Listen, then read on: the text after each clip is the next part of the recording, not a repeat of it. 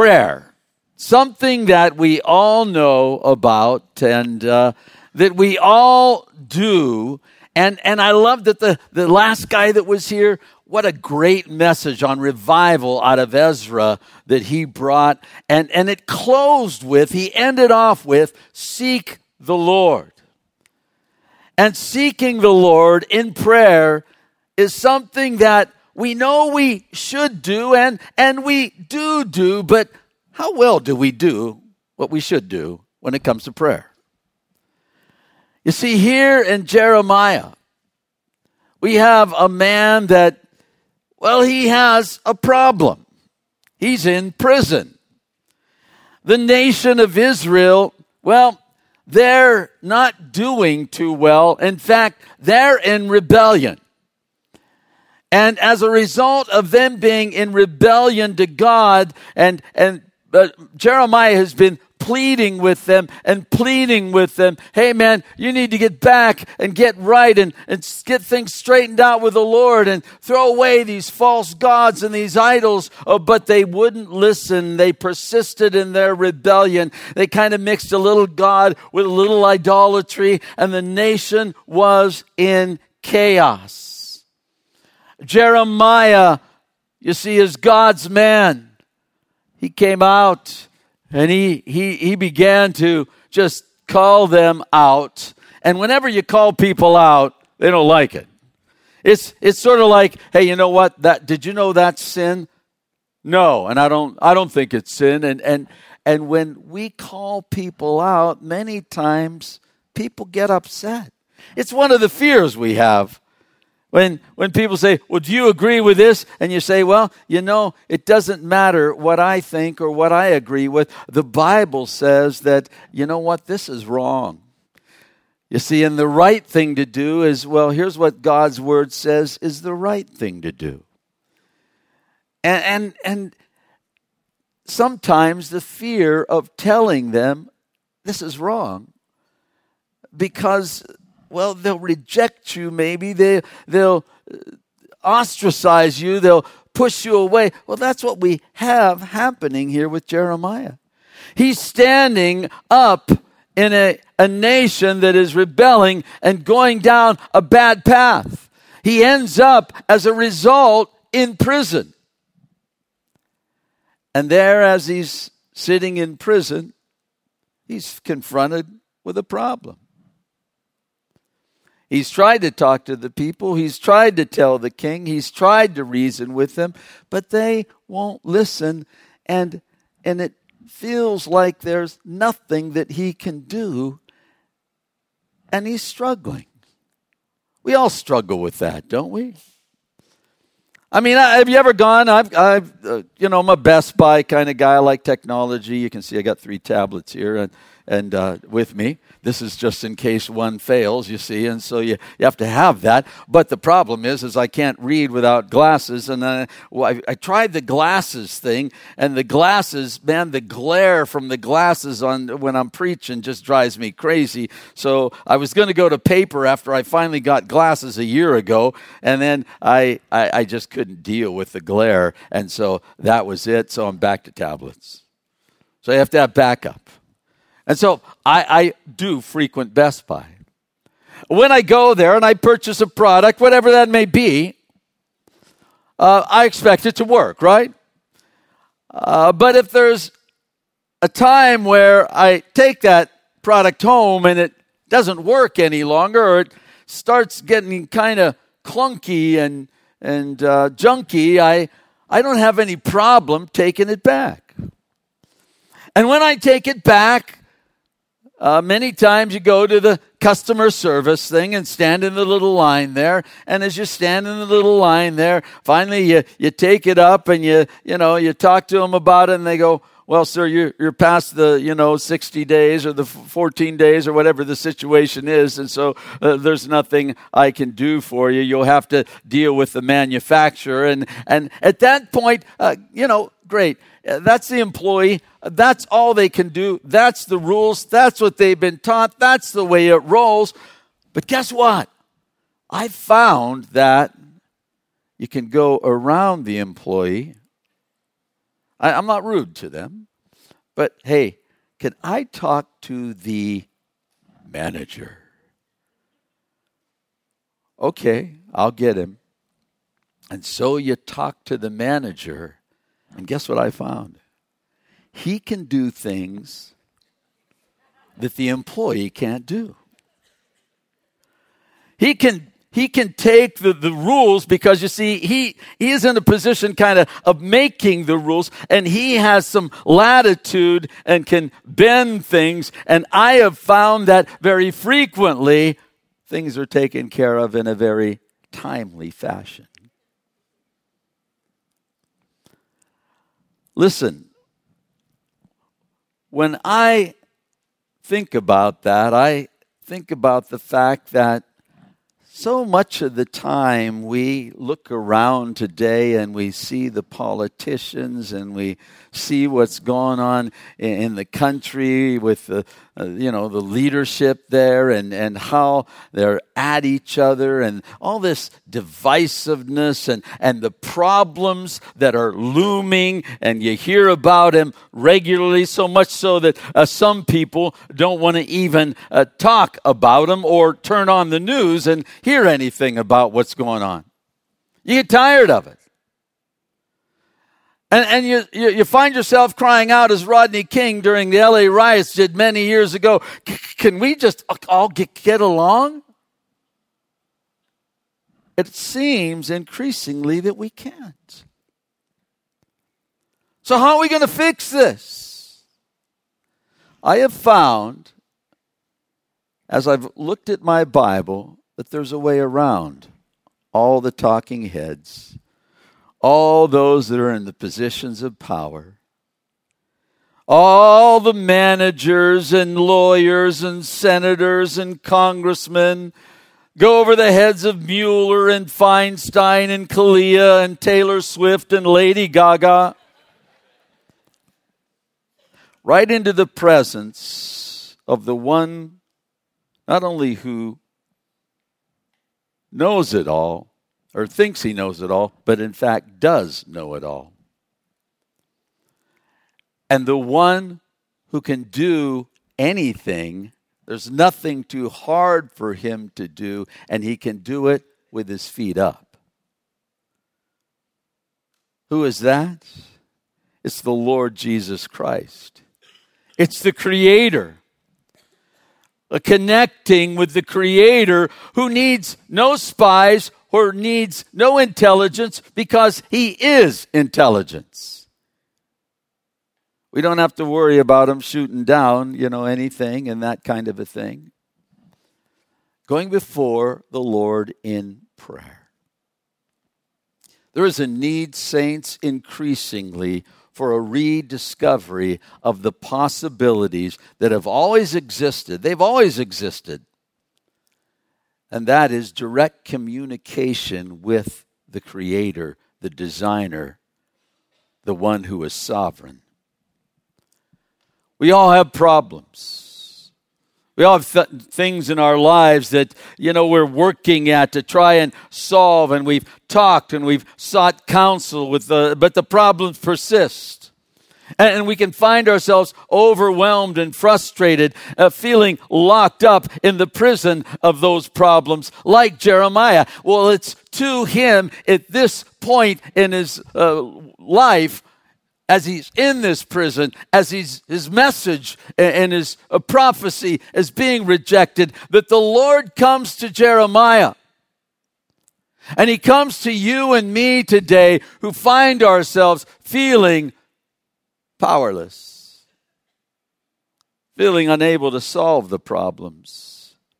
And he says to us what he says here to Jeremiah. Moreover, the word of the Lord came to Jeremiah a second time while he was still shut up in the court of the prison, saying, "Thus says the Lord who made it, the Lord who formed it, to establish it.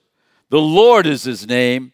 Call to me, and I will answer you and show you great and mighty things which you do not know." He comes to his discouraged, rejected prophet.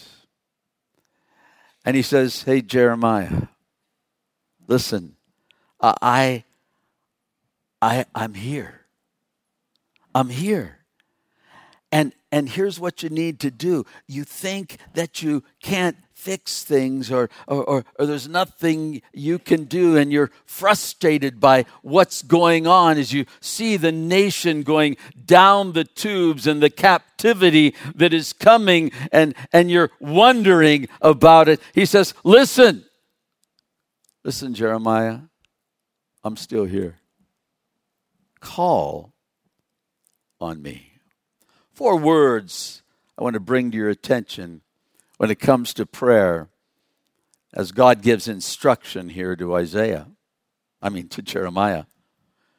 First of all, we see there's an invitation given. God gives that same invitation to us. We are encouraged to call on the Lord. God has done everything possible to incite us to pray, to excite us to pray, and to invite us to pray. But strangely enough, it's often the last thing that we do.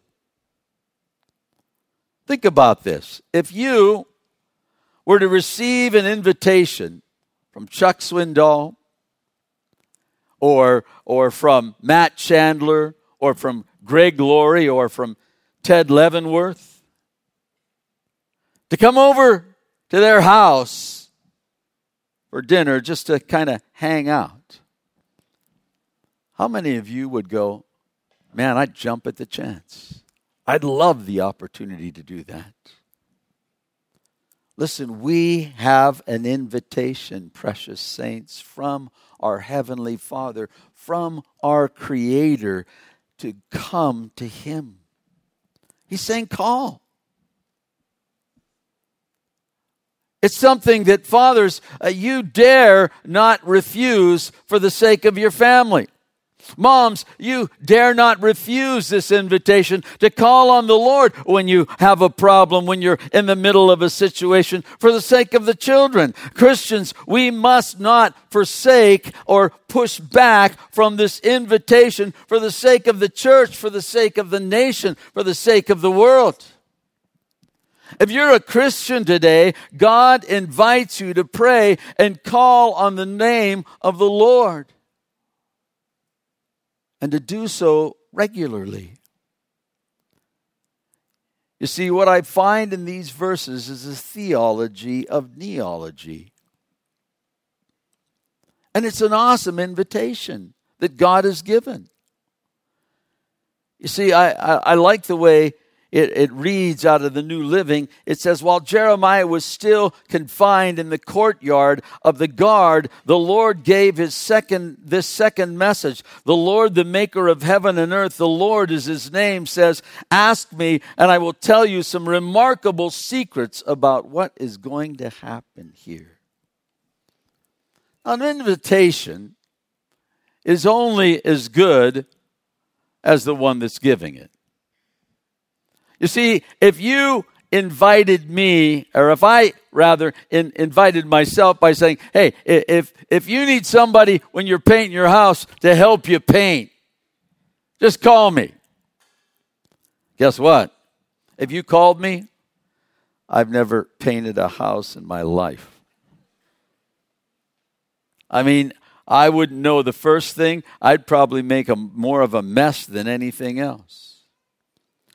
If you called, Pastor Ted said, hey, listen, if you've got any toothaches, any dental work you need done, you just call me. I got a new set of tools the other day. A drill that's pretty nifty. It's cordless. So I wanted to try it out. Guess what? I mean, you're not going to be calling him. Why? Because, you have question as to whether he could actually perform. You see, if an invitation is given to take action, the outcome of that action depends on the one who the invitation comes from. Here we see in verse 2, the one that is giving this invitation to call is, it says there, the Lord. It is capitalized in the King James Version, and whenever you see it capitalized, capital Lord, every letter, that is his name, Yahweh. That is his personal name. God is saying to Israel, listen. He's saying to Jeremiah, listen, you've got my personal name here. Most of us, when we go to the doctor, we call him by his title. Hey, doc, and that kind of a thing. And that indicates it's a professional and kind of a professional kind of relationship. But listen, if the doctor gives you his home phone number and says, call me if you have something you need, and he says, don't call me Doc, call me, by my name, Spock or whatever, then it's a more personal connection. God says, hey, listen, to us as the church, to Jeremiah, he's saying, I am interested in you personally, and I am here for you to meet the needs that you have. And listen, he says, call me. In other words, why don't you come to me when you have trouble on your job, when you have problems with your families or problems financially, when there's problems in the nation or in the country, in the church, corporately? We are called by the Lord, invited rather by the Lord to come to him. And note, he says, call. He doesn't say curse. He doesn't say complain. He doesn't say connive. He says, call. Now that carries the idea in the Hebrew that it is something that is done deliberately with a desire to gain someone's attention. If I call you, and you give me your personal number, if I call you on your phone, most of you probably have cell phones, so it starts ringing. It's something that we do. If you say, call me, you're inviting me, you see, to give you some attention, to make some kind of a connection. Proverbs chapter 2. It says, incline your ear to wisdom and apply your heart to understanding. Yes, if you cry out for discernment, and if you lift up your voice for understanding, if you seek her as silver and search for her as hidden treasures, then you will understand the fear of the Lord and find the knowledge of God. It says, for God gives wisdom. From his mouth come knowledge and understanding.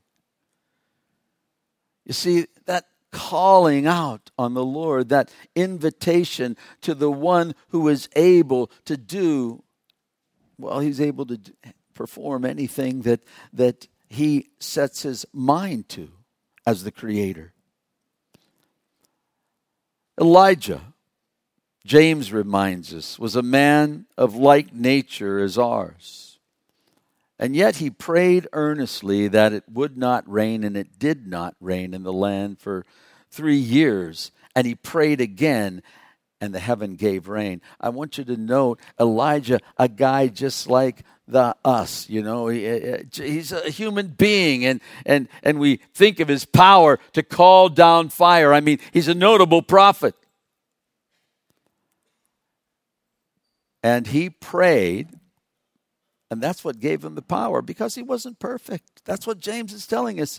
You remember, if you know the story of Elijah, he went into a cave at one point after a contest with the prophets of Baal, and he won, and then he runs away because Jezebel says, I'm going to kill you, man. And so he runs until he's so tired, he's hiding out in a cave, and he's saying, okay, Lord, I'm the only prophet. There's nobody else. Take me home. And he wants to die.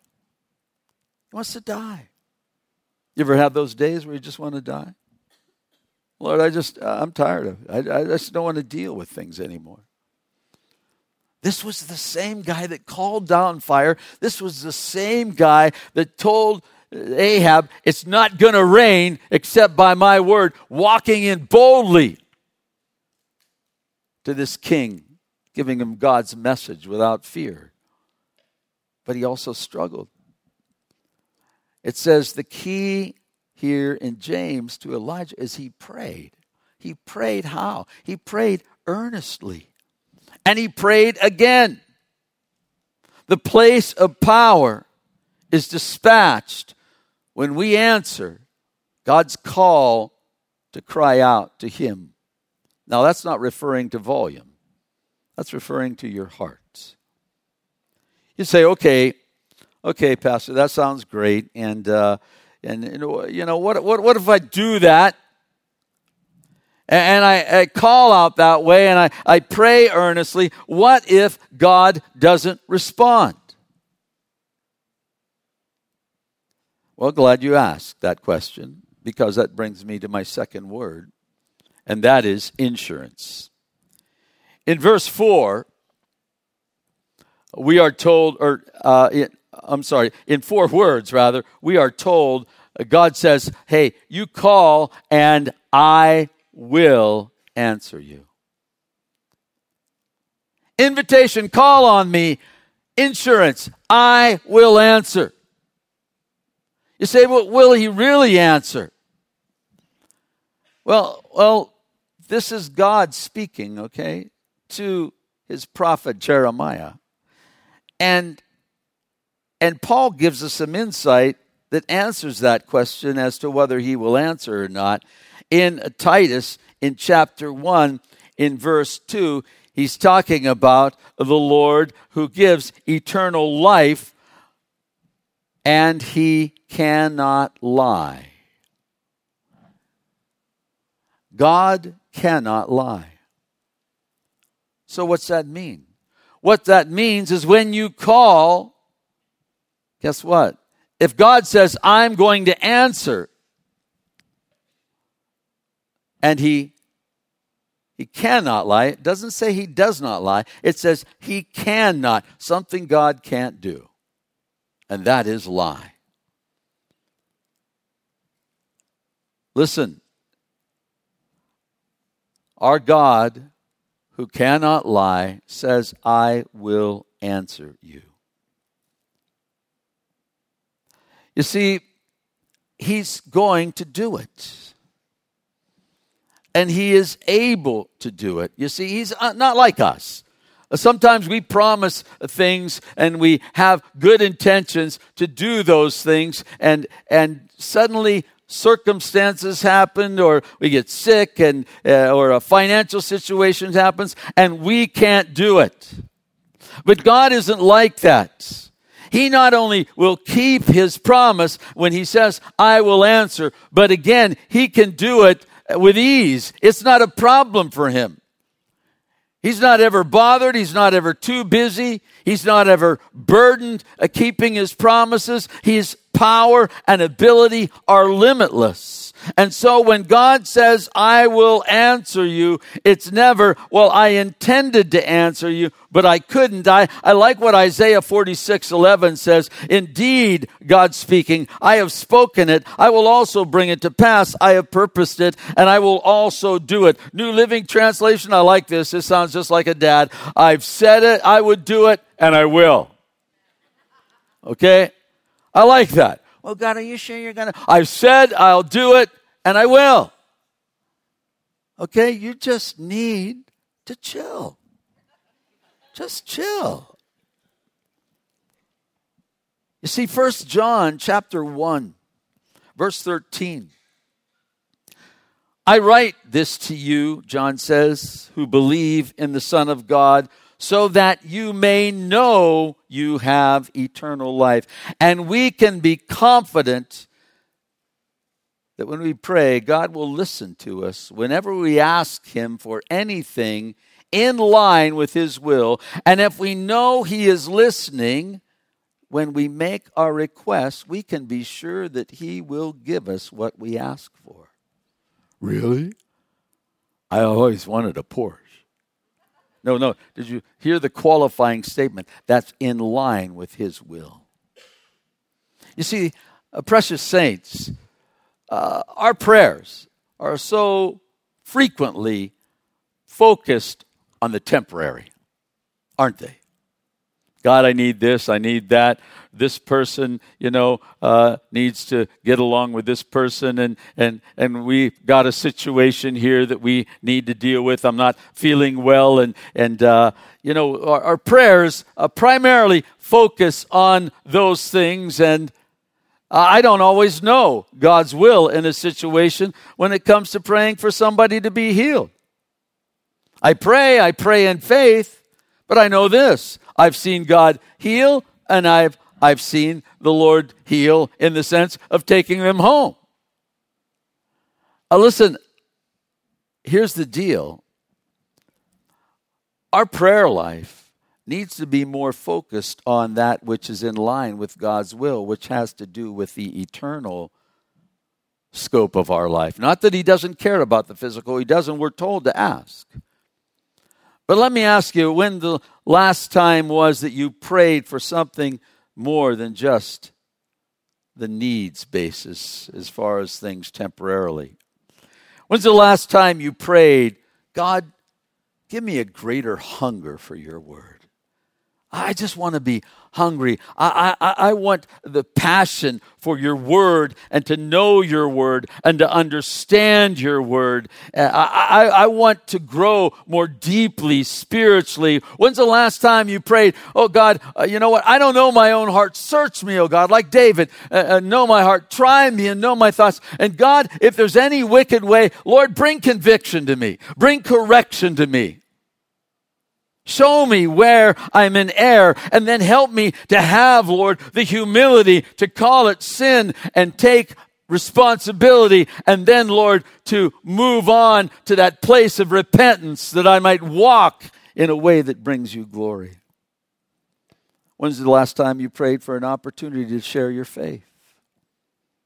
God, just use me today. I don't want to miss any opportunity to share my faith or to show your love to somebody. Listen, you're praying for those kind of things. I guarantee you can be confident that God will answer that prayer. You see, there's insurance here, as well as an invitation. Thirdly, there's inspiration. You say, Pastor, that's what I need. I need to tune up my prayer life. I am severely lacking inspiration and motivation.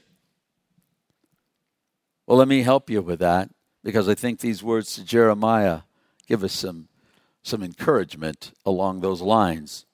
When he says, call to me and I will answer you, and I will, listen to this, show you great and mighty things which you do not know. How's that for inspiration? I mean, great and mighty things. I want to see some great and mighty things. We like great and mighty things, don't we? I mean, come on. You guys out there, especially some of you older guys, you like the Mopar sound on that Charger. You like those pipes to rumble. You like the power of that engine when you put the pedal to the metal, and maybe you're not so much interested in burning rubber anymore, but you like to get on that on-ramp, man, as fast as you can get on that on-ramp. You like to pass us, boom, you put it down and your wife's going, slow down. You're going, oh, there's nothing wrong. 100's fine, We like power. You like the power saw, the power drill. I mean, we like power. We like to go to see great things and go to Niagara Falls. If you want to see something great and powerful all at once, it is an amazing thing. I've been there several times over the years, and man, that, I don't know the amount of water that's pouring over that falls, but I'll tell you what, man, it is rumbling and shaking, and it is awesome and fearsome. It is mighty. It is powerful. Ladies, you like mighty and powerful too. You got that vacuum cleaner. You want the one that sucks the rug off the floor, Give me that. How many horsepower is that? You don't want no wimpy vacuum. You want, just great and mighty things. You see, God God is saying, hey, Jeremiah, I'm going to show you some stuff. I mean, let me set the scene here and give you a little background on Jeremiah so we can get the drift of this. Jeremiah was born and raised in a little suburb of Jerusalem, 3 miles north of the city. And Jeremiah was not married because, you see, he was a prophet, and the bride of God, the wife of God, was being unfaithful right now. And so God says, hey, I'm going to reject them and let them go into captivity. So guess what, Jeremiah? You're not going to get married, you see, because that's a picture of, you see, what I'm doing with the nation of Israel. They're going into captivity. So you're not going to be able to marry. And that was the judgment on the nation, you see. And this nation was perverse at this point in life, much like our country presently. All kinds of perversion was going on. I don't know why it is that God's told us in the Word, it's just our sin nature. Man, we tend to go, if we walk away from the Lord, we all go down the same road. We get involved in sexual perversity. We get involved in, all kinds of passions that will lock us up. Drug addiction, you see, and addiction to money and that kind of a thing. We live for the dollar, you see, and we kind of head down the same road. Every nation that goes down that road, rejecting God and His Word and the Ten Commandments, heads down. You see it. The children end up being offered on the altar of pleasure, and we see just in that day they offered their children to the god Molech. Leviticus 18:21, God had to tell them the laws given to Moses by God expressly forbade the Jews when it says in Leviticus 18:21, you shall not give any of your children to devote them by fire to Molech. They'd take them and they'd sacrifice their babies on these heated up metal arms of the god Molech. It was the god of pleasure. For the sake of pleasure, they were killing babies because they didn't want to stop, you see, with the pleasure. They didn't want to do it God's way. They wanted to do it their way. How much different is that today when it comes to abortion? Hot topic right now. It's murder. Let's call it what it is. Hey, we want a woman's right to murder to be continued. That's what it is. Why do they say abortion? Call it what it is. Okay, say, I don't want this baby, and so I want to murder it and get it out of my way because I got more stuff to do. Listen, thank God that He is a gracious God, and murder is not a sin that can't be forgiven.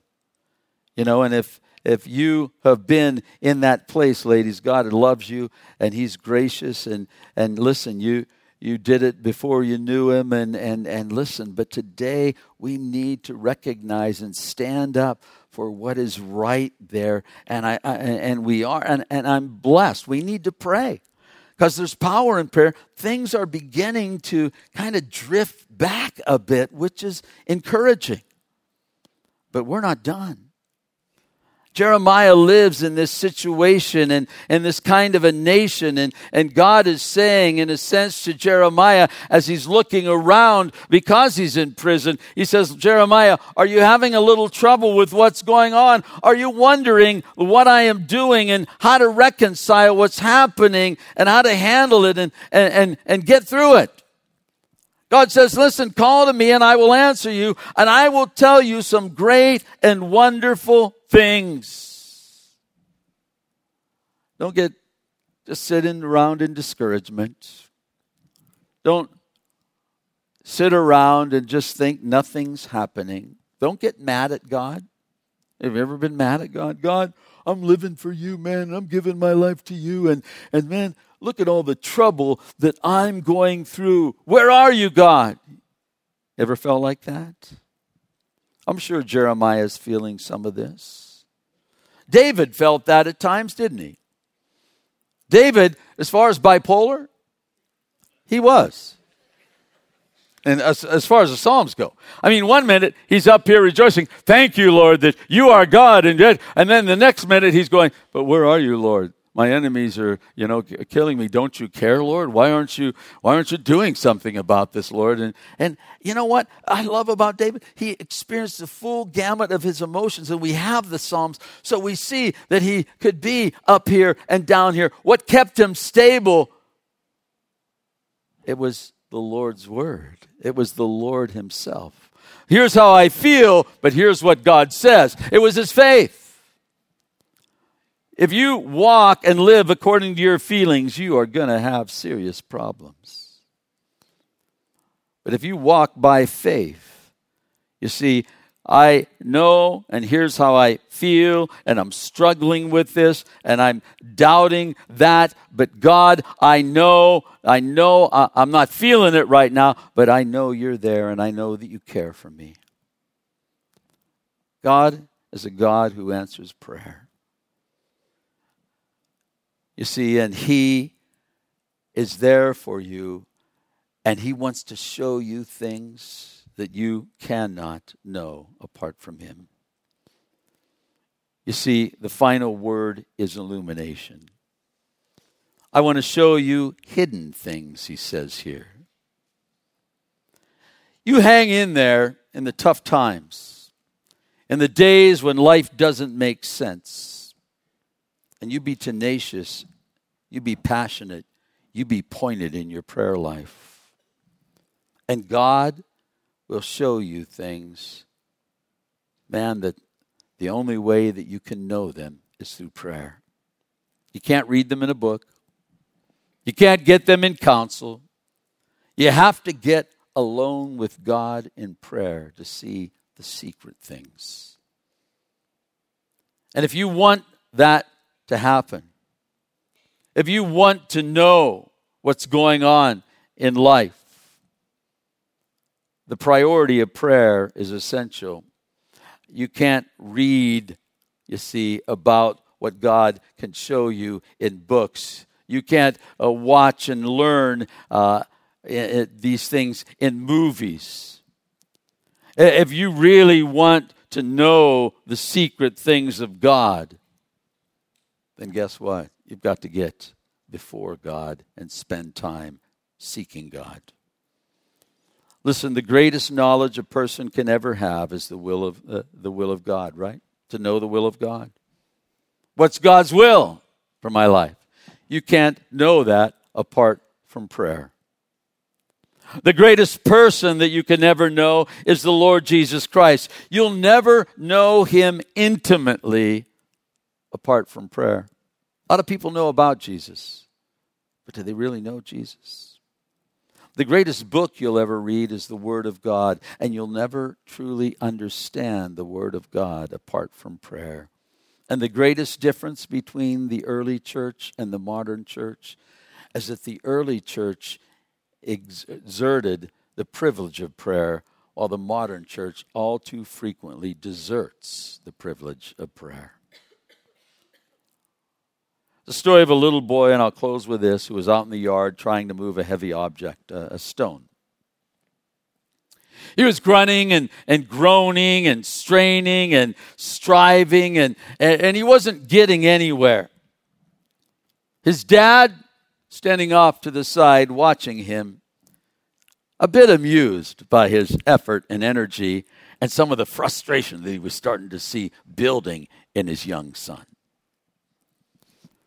Finally, the boy just walked away, kicked it and walked away.